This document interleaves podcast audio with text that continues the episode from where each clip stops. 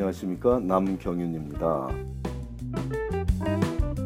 미국에서 의대 보내기 그 일곱 번째 시간으로 이번 주에는 2월 현재 아직 의대 인터뷰에 초청을 한 군데서도 못 받은 학생들에게 도움이 될 만한 얘기를 해보겠습니다. 그 긴 세월을 열심히 공부했으며 땀도 많이 흘리고 어색했을 수도 있을, 있었을 봉사의 순간들과 연구실에서 보낸 수많은 시간들을 토대로 정석껏 글을 쓰고 비용을 지불하며 의대에 원서를 보냈으나 아직 인터뷰 초대조차 받지 못한 학생과 그 부모의 마음을 과연 누가 제대로 이해할 수 있겠으며 이제는 뭘 어떻게 해야 할지에 대한 고민에 쌓여 있을 것입니다. 하지만 이런 절대절명의 순간일수록 가장 가까운 곳에서 가장 단순한 질문을 하며 해결책을 찾아야 하겠습니다. 가장 가까운 곳이란 학생 스스로를 의미하며 가장 단순한 질문이란 나는 누구인가에 대한 질문입니다. MCAS에 제출한 프라이머리 어플리케이션부터 다시 들여다보게 하는 것이 시작입니다.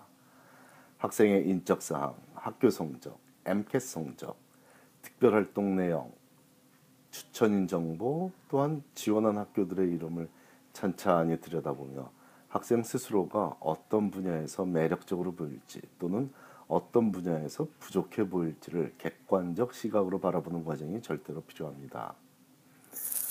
예를 들어 학점은 낮더라도 MCAT 성적이 뛰어난 학생이 있을 수도 있고 학점은 뛰어날지라도 MCAT 성적이 전반적으로 낮든지 아니면 특정 과목 특히 영어 독해 분야의 성적이 낮다면 그것이 취약점이 될 수도 있기 때문입니다. 만일 다른 모든 점, 점들은 문제가 없어 보이고 학습 능력만 증진시키면 되는 경우라면 가장 쉽게 문제가 해결될 것입니다. 물론 시간을 투자하지 않고 갑자기 학습, 학습 능력이 증진되기를 바라는 비현실적인 사고방식을 가진 학생이라면 의대 진학은 자체하고 인생의 어떤 과정에서도 원하는 결과를 얻기는 힘들 것입니다. 부족한 부분을 찾는 것만으로 문제가 해결되지는 않지요. 문제 해결을 위해서는 시간, 노력, 비용의 투자가 요구되며 또한 소중한 무언가에 대한 포기가 필요할 수도 있겠습니다. 자, 성적도 좋고 봉사와 연구도 열심히 했고 글도 잘 쓰고 리더십도 있는 학생이 만일 단 한 곳의 의대에서도 인터뷰 초대를 못 받는 경우라면 secondary application에 적, 적은 글들을 다시 한번 읽어보는 것이 필요하겠습니다. 각 의대가 추구하는 교육 이념에 맞는 답을 적은 글을 보냈는지 아니면 해당 의대와는 전혀 관계없는 내용의 답을 적어서 secondary application을 보냈는지에 따라 인터뷰 초대 여부가 결정 지어지기 때문입니다. 또한 추천인들이 누구인지 다시 한번 면밀히 들여다봐야겠습니다. 아마 한 명이라도 100% 확실하게 본인을 위해 최고의 추천서를 적지는 않았을 수도 있겠다는 추천인이 있을 수 있습니다. 아니, 학생은 그렇게 생각하지 않더라도 그럴 확률은 지극히 높죠. 만일 학생이 UC 계열의 의대나 밴더빌트 같은 의대처럼 1차 지원서, primary application을 검토하여서 2차 지원서, secondary application을 보내주는 의대에 지원하였고 그 학교들로부터 secondary application을 받아서 제출한 경우라면 추천서가 문제일 확률을 99%로 봐도 좋습니다. 왜냐하면 이, 학, 이 학생의 primary application 내용상으로는 크게 문제될 것이 없으므로 secondary application을 보내준 것이고 이런 학생들 중에 secondary application 에세이에서 크게 어긋나는 점, 어긋나는 답을 적는 학생은 드물기 때문입니다. primary application에 적은 자기소개서와 특별활동 내역에 대한 설명이 해당 학교에서 찾는 학생의 모습과 크게 차이가 있었다면 아마도 secondary application을 보내주지 않았을 것입니다. 추천서는 secondary application을 검토할 때 함께 깊게 들여다보는 사항이므로 secondary application에 적은 글들이 크게 문제가 없다면 학생을 추려내는 가장 좋은 도구가 되죠. 또한 인터뷰 결과가 비슷한 학생들 중에서 최종 합격, 합격자를 결정할 때도 역시 추천서가 한몫 단단히 합니다. 열심히 공부했으나 의대 진학을 못한 학생들 대부분은 강력한 추천서 확보에 실패한 학생들입니다.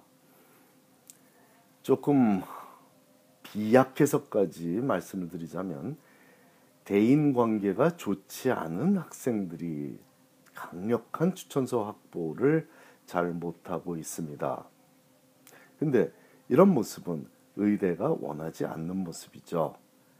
인수를 펼쳐야 할 지원자가 대인 관계가 안 좋다면 의대에서 뽑지 않는 것이 인류를 위해 다행스러운 일이기도 물론 합니다. 주변에서 의대에 합격한 학생들을 가만히 보면 인사 잘하고 항상 웃고 감사하다는 말이 입에 달려 있고 남을 배려하는 학생들이 주로 보입니다. 적어도 외형적으로는 이런 모습을 보이고 있습니다. 이 모습이 물론 가식일 수도 있고 이런 가식적인 모습을 권장하는 것은 아니지만 필요한 순간에서조차도 적극적이고 밝은 모습을 못 보이는 학생들은 좋은 추천서 받기가 어렵기 때문에 안타까운 마음에 언급하고 있습니다. 특히 우리 한인 남학생들의 경우에 쉽사리 웃지조차 못하는 학생들도 있으니 어찌 강력한 추천서 받기가 수월하겠습니까? 어려서부터 가정에서 감사를 입에 달게 하고 잘 웃는 모습이 필요하다는 것을 강조하면서 강조하면서 키운 가정 아마 의대 원서를 내놓고 그 덕을 분명히 볼 겁니다. 자, 이제 다음 사이클이 시작되는 6월까지 남은 시간은 네 달도 되지 않습니다. 네 달 내에 재정비해서 바로 다음 사이클에 도전할 것인지 아니면 16달을 준비해서 그 다음 사이클, 즉 내년도 사이클을 대비할지부터 정해야 합니다. 재수나 삼수를 해서 의대에 진학하는 학생은 전체 의대생의 3분의 1에 해당하니 재수를 한다는 그 점은 문제가 아닙니다.